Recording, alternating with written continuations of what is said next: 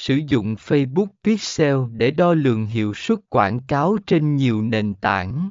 Phần 24 mở rộng phạm vi đối tượng mục tiêu để tiếp cận thêm nhiều khách hàng tiềm năng hơn.